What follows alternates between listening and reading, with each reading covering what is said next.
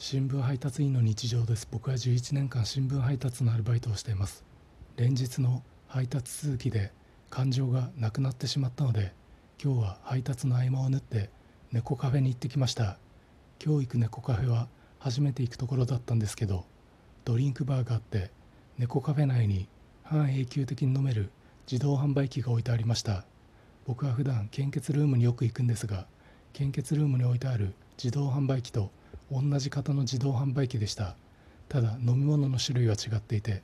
同じ型の自動販売機なのに飲み物の種類がこんなに違うのかと驚きかなりの種類の飲み物を飲みました。